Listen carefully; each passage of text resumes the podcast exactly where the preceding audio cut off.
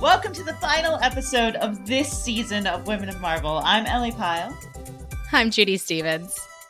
Oh, Judy, you seem so sad. I'm Angelique Roche, but also, like, Judy, you seem so sad. I always have such a good time with all of you, even our producers who are you can't hear. We have all had such a great time bringing you stories about the incredible women who work at Marvel, the characters they bring to life on our pages, and how they've evolved over time. I also, of course, always have a great time working with the two of you. Oh, same. Uh, look, it, this season has been so much fun. Like, we literally did our own Women of Marvel style version of how it all started, how it's going for our characters.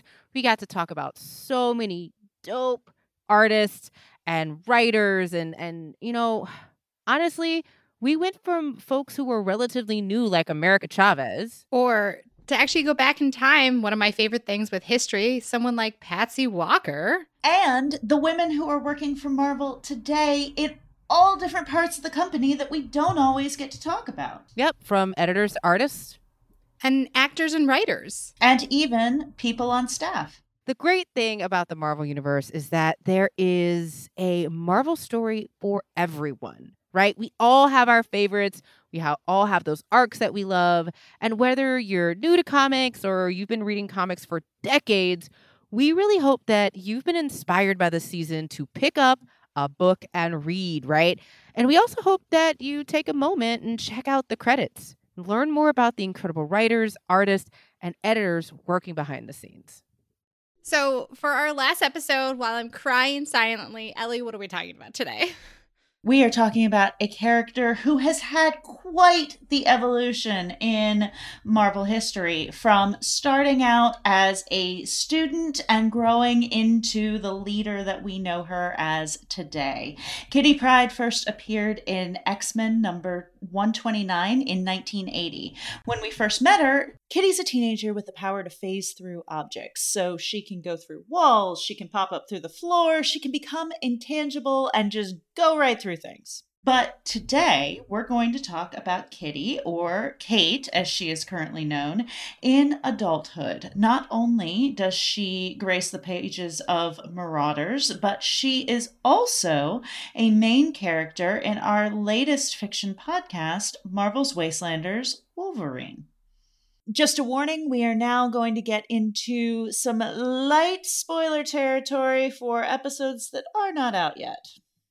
I had the wonderful opportunity to work with writer and director Jenny Turner Hall on this podcast. Jenny is no stranger to audio fiction. She's the creator of the Peabody Award winning podcast, The Unexplainable Disappearance of Mars Patel. We recently connected again to talk about how Kitty Pryde appears in the Wastelanders audio universe, which is set 30 years in the future after the supervillains all united and managed to kill off most of the heroes we know and love. Jenny is not new to Marvel Comics. In fact, she's such a huge X Men fan that she named her son after Wolverine. Uh, guilty. My son is named Logan. And yes, we did um, name him after Wolverine. there you go. So you were just destined for this project. That's right. So, did you start out reading comics? What was kind of your introduction to the Marvel space? Well, um, I read Spider Man at my father's barber shop. Growing up, that was my first exposure to the Marvel Universe. And I really didn't get into the X Men until college and beyond. I had known about the X Men, but I didn't read the comics. And then I saw the movies, and that got me interested in the comics. And then X Men sort of became to me the most exciting part of the Marvel universe. I mean, there's so many great characters you could choose from, but the X Men in particular captured my imagination. I think I wanted to go to the um, Xavier Institute. Yeah. there's a little, you know, wish fulfillment. I hear you. They were my intro to the Marvel Universe as well. In the Marvel's Wastelanders apocalyptic world, the villains have won. They banded together and defeated the heroes. So most of the mutants and all of the superheroes have either been killed off or scattered. But We've heard this story several times in our previous Marvel's Wastelanders podcast, but we have not actually been on the day, which is something you will get to experience when Marvel's Wastelanders Wolverine begins. But spoilers, we will then travel 30 years into the future and rejoin Kitty Pryde in middle age. So tell us what she's like then and how the trauma of V Day affected her. So she is a young teacher at the school when we meet her in the uh, first episode of the series. And she loves being a part of the faculty there. Um, she was a precocious student. She graduated early, so she's a pretty young teacher. And even though she has high school kids, she's only a few years older than them. Um, she's pretty much their peer, but she's their teacher. So that's a little weird. And uh, probably her favorite faculty member at the school is Wolverine. He's someone that she has a long history with. Fans of the Wolverine Kitty Pryde comic book series from the 80s might remember that Kitty Pryde was in a bad situation where she was in Japan and came under the influence of someone who is a telepath, Ogun, and we get to talk more about that in the series too. But Wolverine uh, kind of saved her butt. So she is indebted to him a little bit because of that, but also he becomes a mentor to her at the school. So in the first episode, we see their easy camaraderie and friendship. And we also get to see that Wolverine is a PE teacher as well as a history teacher at the school. So um, that's fun seeing him in the classroom um, and seeing how he deals with that. And Kitty Pryde um, teaches several subjects at the school, including PE. PE's big here. she teaches computer science and math classes as well at the school. And um, she's sort of the IT person at the school as well. And um, she's given special permission, we learn in the first episode, to do a, a special modification on Cerebro. I know all the fans know what Cerebro is, but that is the device that Charles Xavier uses to locate other mutants and to connect all the mutants to each other because we all are connected in some way or the other.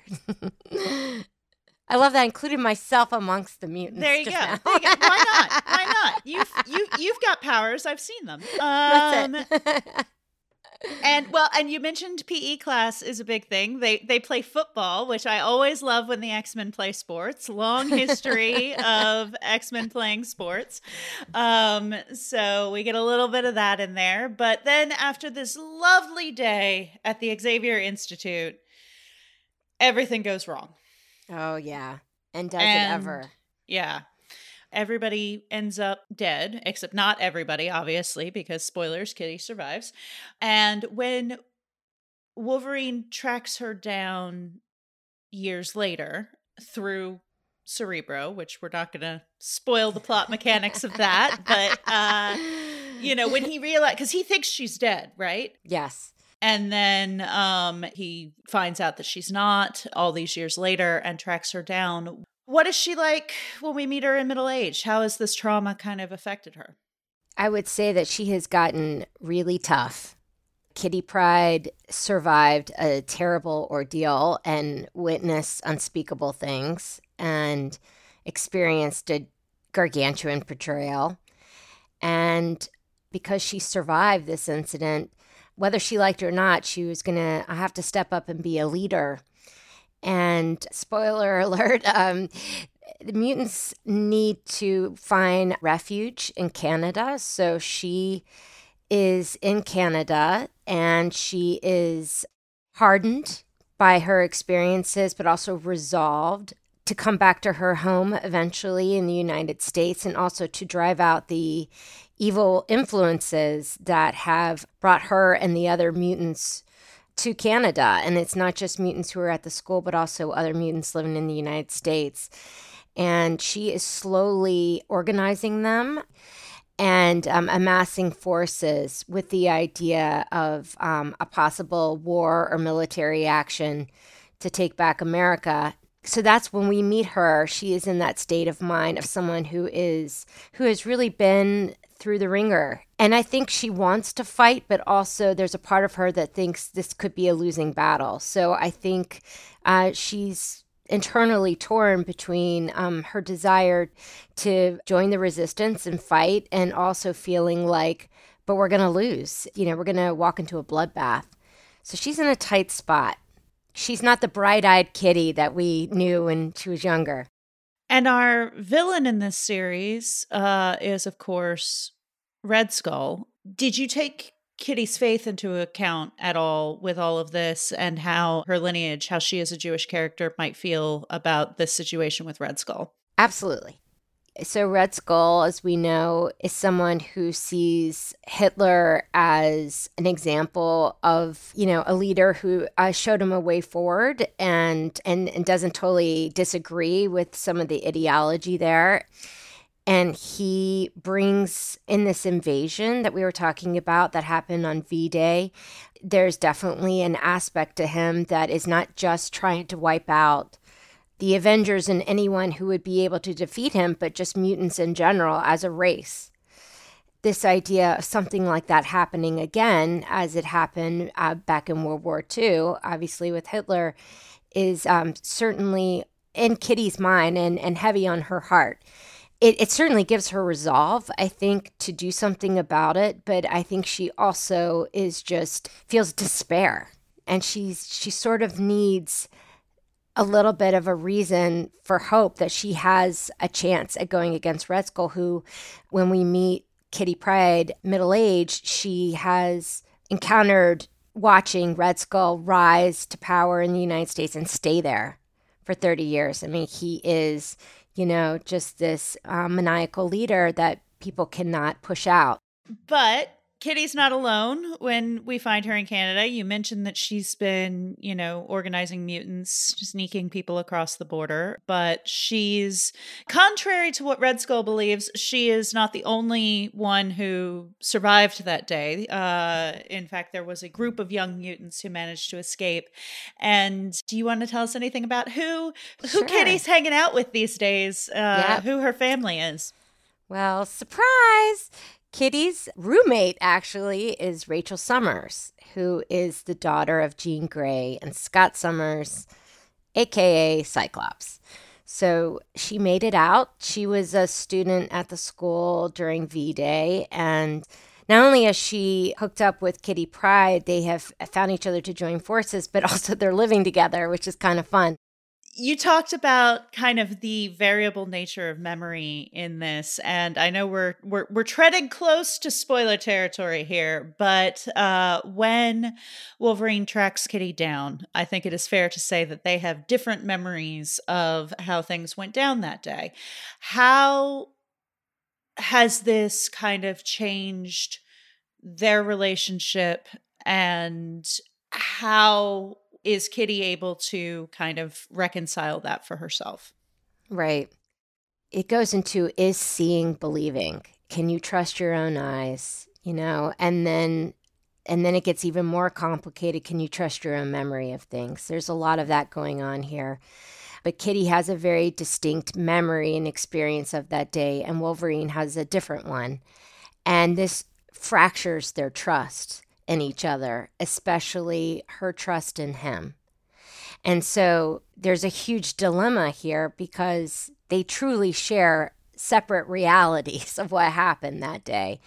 How do you reconcile that? You know, um, when two people have completely different memories of an event. So uh, that's an interesting sort of philosophical question, and it becomes an interesting practical question in the series. So there's that, but there's also in the world of Marvel, we have telepaths, people who have the ability to mess with your mind and even your memories, and also people who get in your head and control you and make you do things you otherwise wouldn't do. I mentioned the comic books of Wolverine and Kitty Pryde from the 80s. There was a series where Ogun was kind of a samurai teacher who taught Wolverine. And um, he was initially a character in the series that seemed like he wanted to help help Wolverine and and tame the wild beast within because Wolverine one of the reasons why we love him as a character right is because he's a complicated character. You know, he has the capacity to do great good and he also has the capacity to cause great harm. And so Ogun was trying to help him control the the animal side of him, the beast that could unleash harm. But eventually Ogun sort of turned and was not a benevolent character and eventually he got his hands on Kitty Pryde. When she was in Japan, she went by the name Shadowcat and eventually it was Wolverine who helped kind of arrest her from the spell of that, so to speak. That's not exactly how it happened, but but you get the idea. And so Kitty knows what it's like for someone to manipulate your mind and make you do things that are out of your control. So um, at least open this door of maybe that there was there was something more out there than just Red Skull, who was um, making V Day happen, and certainly um, having an influence on that day and on characters that we love. So you obviously did a bunch of research into Kitty for this series. Um, did you have any favorite stories that you kind of discovered or rediscovered in the process of this that we haven't talked about yet? Well, I love the stories of Kitty sort of in in the, her high school years. I have to be honest, some of my favorite moments, which are not stories, is just her learning how to use her phasing abilities and powers. Like when you're learning how to phase, like how do you keep your clothes on? Because you could phase through your clothes, you know, and just moments like that in the comic books where they sort of explored it in almost, you know, a moment of comedy because that to me always understanding the mechanics of people's abilities is I mean, that really uh, scratched my nerdy itch. I love it. I love it. How did that fascination with the mechanics of powers, not just for Kitty, but for, you know, the various characters that you worked with in this series, translate to audio? Because you didn't just write the series, you also directed it. How did you kind of approach needing to create these fantastical abilities in an audio space? That was definitely a challenge. um, so, you know, you do take a cue a bit from what the movies do because you just use it as a starting place and then you adjust from there and you think, okay, what's going to be most dynamic from an audio perspective? And usually it's something that's much bigger and bolder than what they did in the movies because it needs to be clear to the listener and then you know you use it consistently we developed a library of sound after we kind of settled on what those sounds would be, use them consistently throughout the series. And, um, you know, you just close your eyes and you put on your your your fangirl hat and just think, okay, as a fan, does this read properly? You know. So yeah, we worked really hard to get those sound effects just right. So I hope I hope you guys are happy with it and like the series because um, we had y'all in mind for sure. it was a delight to have you working on this series and to get to chat with you today. Uh, thank you. Oh, the pleasure so was much. mine, Ellie. I had such a good time here today, and and uh, I could talk to you about Kitty Pryde all day.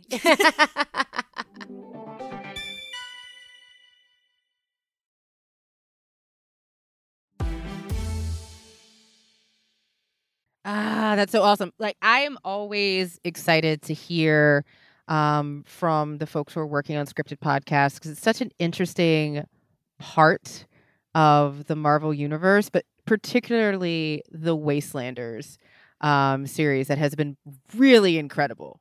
I am so glad that you have been enjoying it. And in order to get a, another view of what Wastelanders Kitty Pryde is like, we are going to talk to the actress who played her. Yeah, and I cannot wait to meet her. She did such a good job as Kitty in this podcast.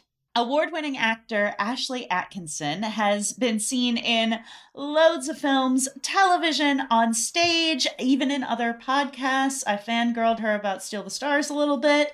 Most recently, you may have seen her as Mamie Fish on The Gilded Age. And here's what she had to say about getting to be part of the Marvel's Wastelanders Wolverine podcast.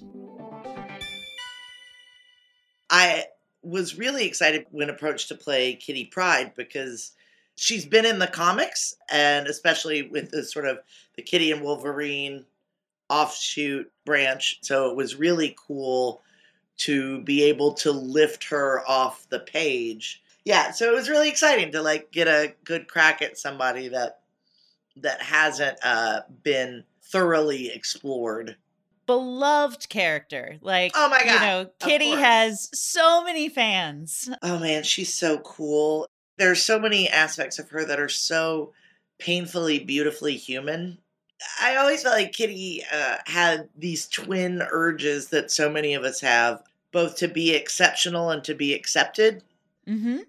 You know, as Mhm. uh, as the youngest member of the X Men, I think she's always she was always trying to prove herself and be the best, but she also like was really hungry for community and uh, I think those twin drives are something that certainly for performers and I think for people and for women, you know, I, I can only speak from my own perspective as a cis woman and I know that I am always trying to sort of outrun my own imposter syndrome Mm-hmm. uh, one of my favorite reductress. I don't know if you guys know reductress. It's a Yeah. very funny website, but my favorite reductress headline says, uh, "Are you even good enough to have imposter complex?" And it's just like, "Yep, uh, that's me in a nutshell." So I feel like I know a lot of other women who also struggle with needing to be exceptional to uh, even feel somewhat accepted. Mm-hmm. And I think I got deep fast. Sorry, you did, and I love it. In this first episode of Wastelanders Wolverine, we find Kitty as a teacher at Xavier's school. So let's talk a little bit about that version of her before we get into where we find her about 30 years later. I really love uh, the version of Kitty in episode one. Also, we're talking about her like she's a teacher. She's still a teenager. You know, Mhm. she's uh, she's still a very young woman, and I think she's really at the top of her game when we meet her in episode one. She feels very comfortable. She's been fully accepted. She's teaching at the school. She and Wolverine have a great uh, friend chemistry, and she feels very comfortable. I really enjoyed getting to play those scenes where I get to have that sort of um, sibling rivalry, this nephew niece feeling Mm-hmm. with Wolverine, where I get to make fun of him and he gets to make fun of me, and we're very competitive and we're, you know, pitting our students against each other. And it's just a lot of fun. And what really stood out to me in those scenes was how at home I felt, how Mhm. How safe and secure and despite all the threats that the X-Men come up against, how it felt really uh, nurturing as an environment. So of course, I mean, it, you know that like nothing gold can stay, right? Like it's just so lovely and such a warm bath of a feeling that of course it's all going to get blown up Yeah. eventually. You know, it can't it can't stay that way. On the best day of a Marvel character's life, they should be ready for it to become the worst. Oh man, for sure. Like uh, yeah, exactly. So everything goes off the rails after that. Um, after we get to see the X Men play some sports or hear the X Men play some sports, which is one of my favorite X Men traditions, things get a little real. Uh, so talk to me a little bit about how this great day of Kitty's life becomes the worst. Uh, well, there's an invasion. There is an invasion by uh, Red Skull and Crossbones and their minions. Skull is effectively destroyed, and Yep. not just the X Men, but the Avengers. Pretty much all of the heroes are dead or presumed dead, including Kitty. Uh, Wolverine thinks he's the only one left, and it's a little more than 30 years before Wolverine realizes that Kitty is still out there and tracks her down. And where does he find her, and what's her life like when he does? So, uh, Kitty has fled to Canada with Rachel, who is known by Green Sweater uh, in uh, the first episode. I don't know if we ever refer to her actually as Rachel in the first episode, but we've been holed up in basically a hideout for the last 30 years. Wolverine and a young woman he has met along the way figure out that they can find us and then show up on our doorstep. And to be honest, we're not psyched. Um, uh, we thought we hid a lot better than that, and it turns out we were super findable. And Kitty is, to say the least, underwhelmed by Wolverine's return, and she's exponentially happier than Rachel is. So, like, And I believe from Kitty's perspective, there's a bazooka involved. Like, yeah, yeah, no, Yeah. uh, yeah. I come, I come armed for bear for sure. Yeah. and uh, I have spent 30 years in this space and with uh, my friend Rachel, and I'm going to protect her and our little world against anyone that I consider to be a threat. At the moment, that includes Wolverine and his new friend.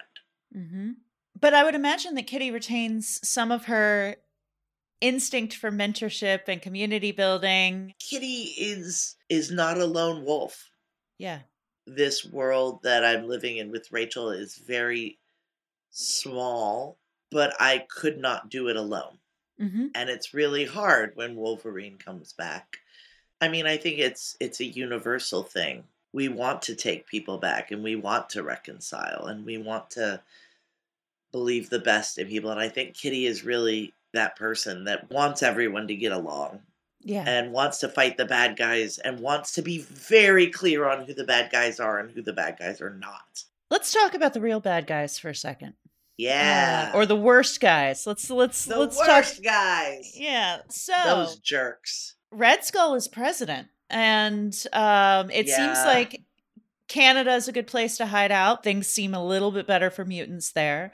Right. But what is it like for Kitty, who um, has always been, you know, presented as a Jewish character who, you know, her faith is a part of her identity, to see not just, you know, this president who wants to wipe out mutants, but Red Skull specifically rise to power in this way.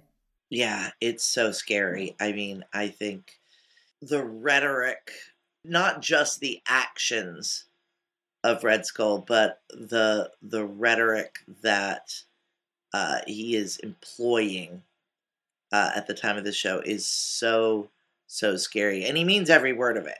He wants extinction uh, for my kind, and the way that he uses not just force and violence, but the way that he enlists other people, the way that he encourages the worst in people.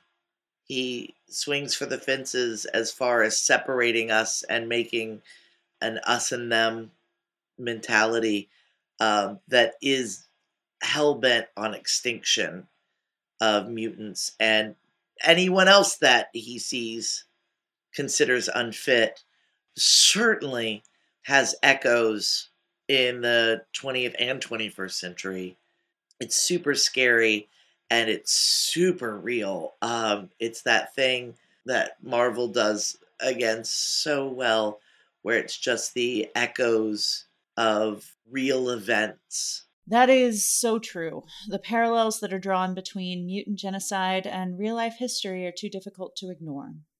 So let's talk now about how all of this came together. How was it to play Kitty in an audio medium where you are not in the physical space with the other actors, but you are required to make very live and physical sounds recreating action and superpowers? I wasn't in a booth. I was in a. I mean, I was, but it was. It's the size of a small room. It's not like telephone booth size. So there is. I could get running starts on stuff. I could strike. You know uh, martial arts poses. I could do things like that.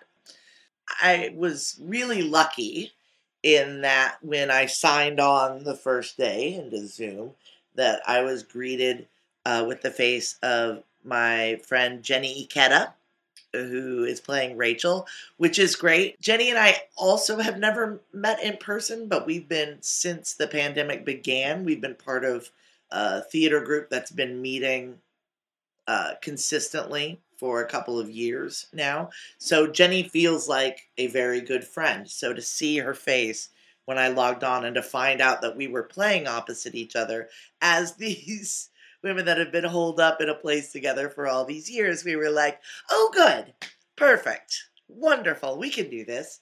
Um, so that felt really great. The violence, you just got to get over embarrassment mm-hmm. like real fast because it's all so silly, but it all means so much. Also, like sometimes you get it right and sometimes you get it so wrong, and then you just have to laugh. And uh, Robert Patrick is sort of like the best dude to, to do this stuff with because he'll be he's so funny. He'll he'll do something, and I mean he's a he's a brilliant performer. Um, I mean, the work he did as Wolverine is just so beautiful.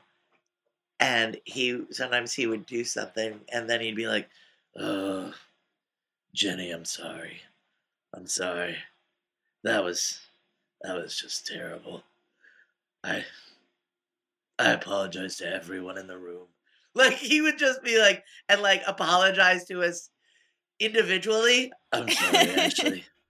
I'm sorry, Jenny. I'm I'm sorry, Jenny Turner Hollins. I'm sorry. Can we just do that again? or he'd finish and he'd just go, and you're like, Robert, that was amazing. What are you talking about? You know, and he's just, no, no, no, no, no. Let's do that again. Like, I know I can do that better. And so uh, it really frees you up to sort of be like, oh, that one was good. Okay, that one was ridiculous. Can I can I have that? And when you know that you can mess up, it gives you the freedom to go further because you can fail. And you can fail and there's no harm in it. You just do it again. So you've worked in a lot of different mediums in a lot of different capacities what is it about audio in particular that you find most interesting or most fun compared to say theater or film or television? Certainly like right off the bat without any sort of coloration on it i am a fat 44 year old white woman who i'm not saying that i could not play a superhero or a mutant. I'm just saying that i can't think of anyone who's ever cast someone that looks like me as a superhero or mutant. But audio frees me up outside the limitations of my body. Yeah, so I get to take the journey of Kitty from 15 to 45 without CGI or five hours in a makeup chair. And it's really gratifying to get to take that whole journey. Thank you so much for coming and talking to us at Women of Marvel today. Oh, it's my pleasure, Allie. Thanks for having me.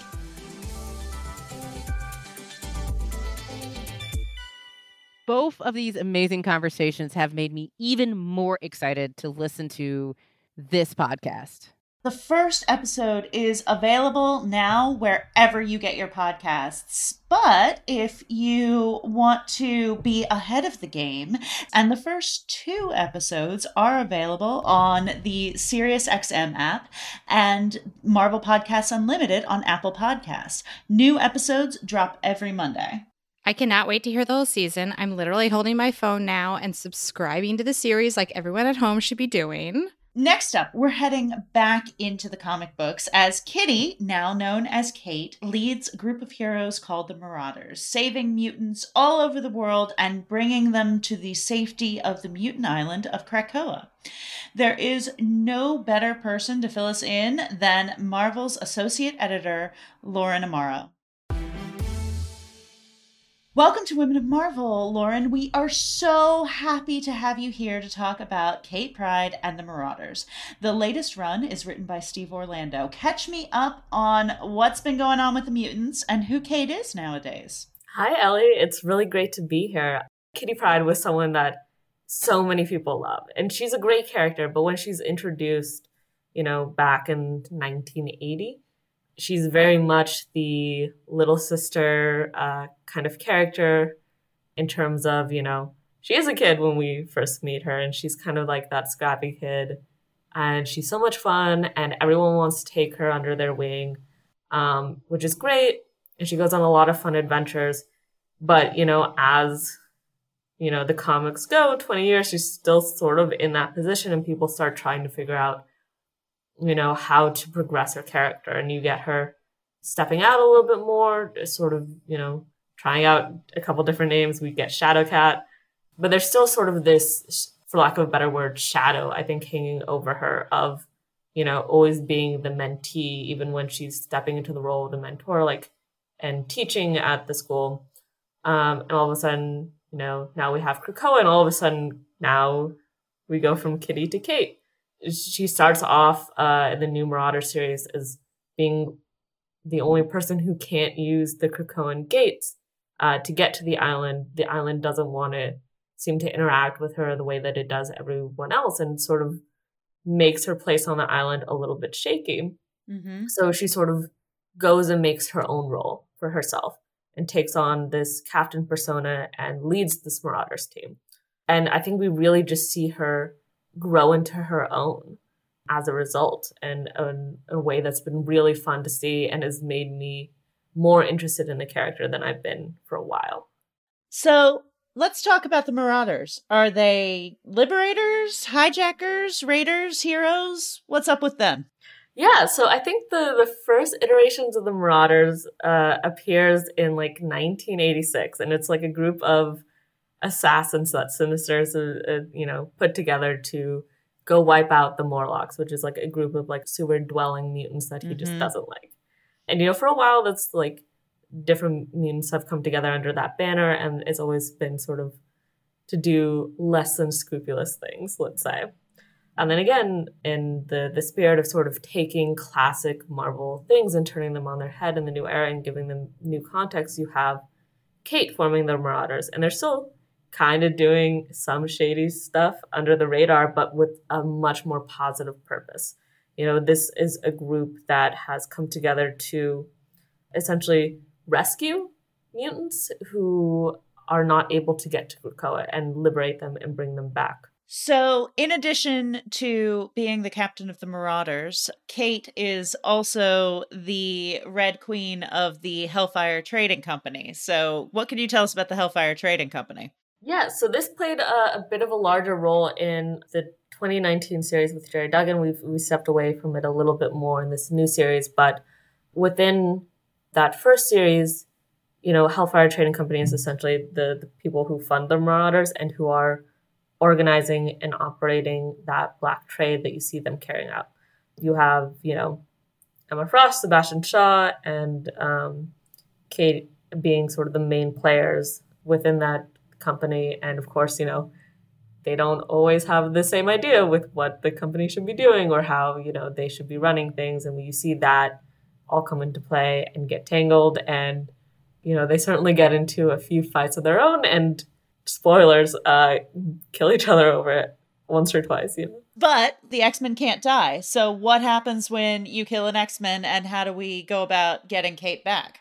Uh, when an X Men dies, their memories are backed up on Cerebro and held in a few different like places around the island. They have backups, and then we have uh, a sort of mutant circuit known as the Five, um, mutants that can pool their powers together to essentially resurrect a, a mutant body and transplant those memories back into you and essentially creating a whole new you.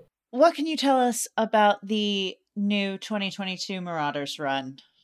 The new Marauder series, which is being written by Steve Orlando, uh, is really fun. Uh, Steve is taking a lot of fun, classic X Men elements and just making them feel so fresh and new and taking them in exciting directions and, you know, taking the opportunity to expand on some of the mythos that is there.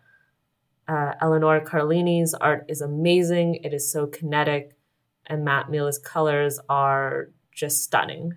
And, and seeing the two of them paired up has been just so much fun to watch those pages roll in. How does Kitty feel about not being able to get to Krakoa? At least not being able to get there through the gates. You see everyone settling into this perfect island paradise, and you know, she arrives by boat Mm-hmm. The island wasn't going to let her in, but like hell, like that she's going to let that stop her. She's going to get there one way or another.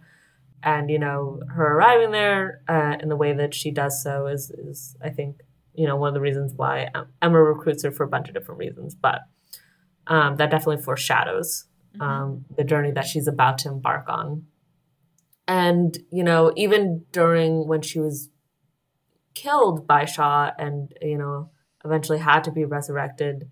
Um, part of the reason that Shaw did want to kill her by Emma appointing Kate as Red Queen, it was keeping Shaw from consolidating as much power as he'd like to and having full control over the company.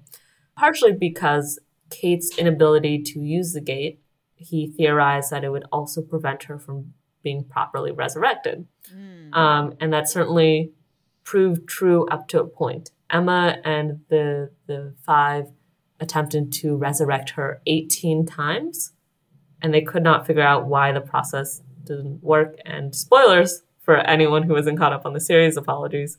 You know, the 18th time, it finally does work because they realize that they're thinking about her powers completely wrong. She's never going to hatch or fully break out of these eggs. She's going to mm-hmm. phase through, you know, and they just had to approach it differently.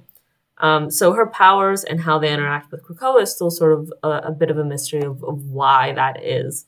But she has found her own way uh, and her own place on the island, even though that relationship doesn't work like every other mutant on the island. She, I think, feels more comfortable in what her role is and, you know, in forging her own path. How did you first encounter Kitty? What was your first Kitty Pryde story?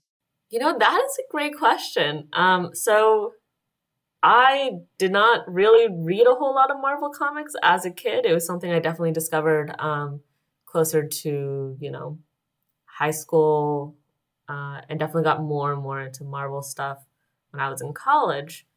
But also, sort of like at that point, the folks that I was interested in were like the next gen kids, like all the sort of, I don't want to say the weirdos because at the end of the day, all the X Men are weirdos, right? But definitely like those were kind of my favorite. And you know, by the time I got to the X Men, Kate was sort of in that weird middle ground of like student teacher, I want to call it. Mm-hmm. You know, like she wasn't really a student anymore. She was like older than all the kids that like I like latched onto first. But she was still again under that sort of shadow, so I didn't really know what to do with her. Uh, mm-hmm. or how to feel about her. She was interesting in a character who had a lot of history, and I had to like go back and read it, go on that journey and see who she was. Shame to say it, she wasn't my favorite character. But that's okay. That's part of what we're talking about here is how characters evolve and how we evolve and gain new experiences that make us see characters differently i think is a mm-hmm. big part of what makes a good character and an enduring character um, which we see in comics as we see in no other medium these characters mm-hmm. that have to endure for 30 to 60 years let's say so i think i think that's a big part of what makes that possible. Yeah. I was um, listening to a talk recently given by Professor Douglas Wolk, who is um, one of the faculty members over at Portland State University in their comic studies program. He gave a talk recently about the X Men, and he had a very interesting quote about uh, comics having to constantly have the illusion of change. Mm-hmm. So, you know, constantly breaking and reforming the status quo and, you know, having characters go through changes while also kind of putting the toys back in the box at the end of the day. Which I think is a very apt way of describing it. So, what do you think Kitty's core is? But I think Kate at her core is, you know, fearless. Mm-hmm. And, you know, whether we take that to mean unafraid to speak her mind, you know, not everyone is going to go up to, to Xavier and call him a jerk to his face, Mm-hmm. but she certainly will. Mm-hmm. And I think that also translates into her actions with, again, forging her own path and the way that she approaches her role on Krakoa and takes responsibility and takes the initiative. And she's not waiting around for someone else to solve problems for her. She's going out and actively solving them herself, you know? Absolutely. Lauren Amaro, thank you so much for coming on Women of Marvel today. We hope you'll come back in the future. Yes, definitely. Thank you again for having me. It's always a joy to listen to you guys, so I'm excited to be here.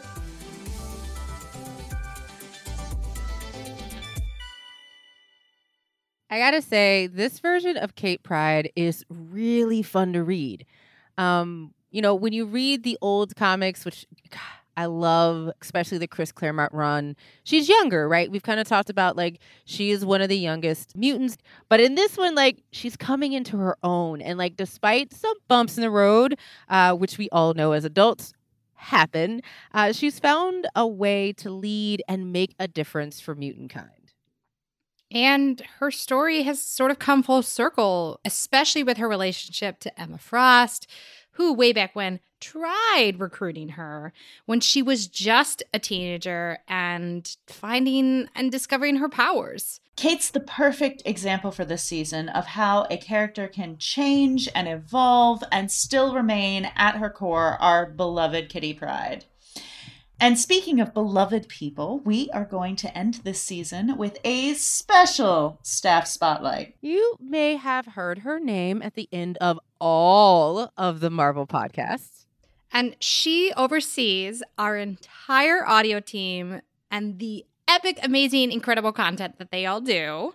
She is also a huge Marvel fan and not only cares deeply about the storytelling, But she also cares passionately about the people she works with. I can attest to that firsthand, but without further ado, we present this week's Staff Spotlight Director of Audio and Executive Producer, Jill Duboff. I'm Jill Duboff, and I'm the Director of Audio here at Marvel, which specifically pertains to the podcast division. We have quite a few podcasts Women of Marvel, of course, Marvel's Voices, and two ongoing weekly shows Marvel's Pull List and This Week in Marvel. And then we also have this incredible slate of fiction. So far, we've released three seasons in the Wastelanders series, starting with Marvel's Wastelanders Star Lord, Star Lord played by Timothy Busfield, followed by Marvel's Wastelanders Hawkeye, who is played by Stephen Lang. Marvel's Wastelanders Black Widow, Susan Sarandon plays Black Widow. And then this week, as you heard in this episode, we're launching our newest season, Marvel's Wastelanders Wolverine. And Wolverine is played by Robert Patrick, Kitty Pryde, of course, played by Ashley Atkinson. It is so much fun. I'm really, really excited for everybody to listen. And a few weeks ago, we released Marvel's Squirrel Girl, the unbeatable radio show, which is hilarious.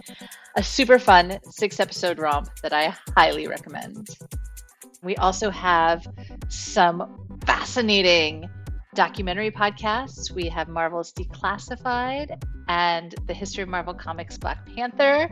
And then from early on, in the pandemic, we have a show called The Marvel Method, which is Method Man sitting down with some of his favorite people and talking life and comics. And if you haven't heard it, go listen right now. It is incredibly charming and so fun, and there's a surprise in every episode.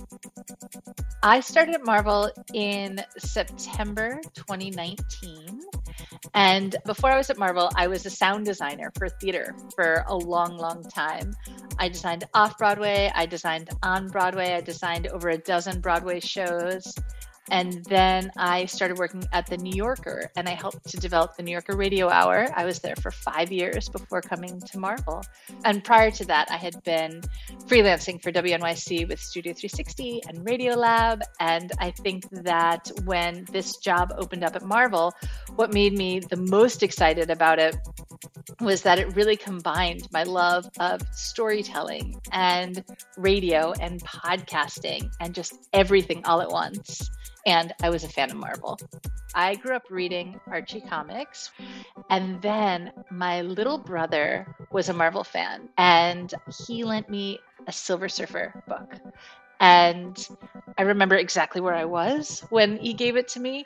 And I'm trying to remember what age I was. I think I was in junior high school. So I must have been 12.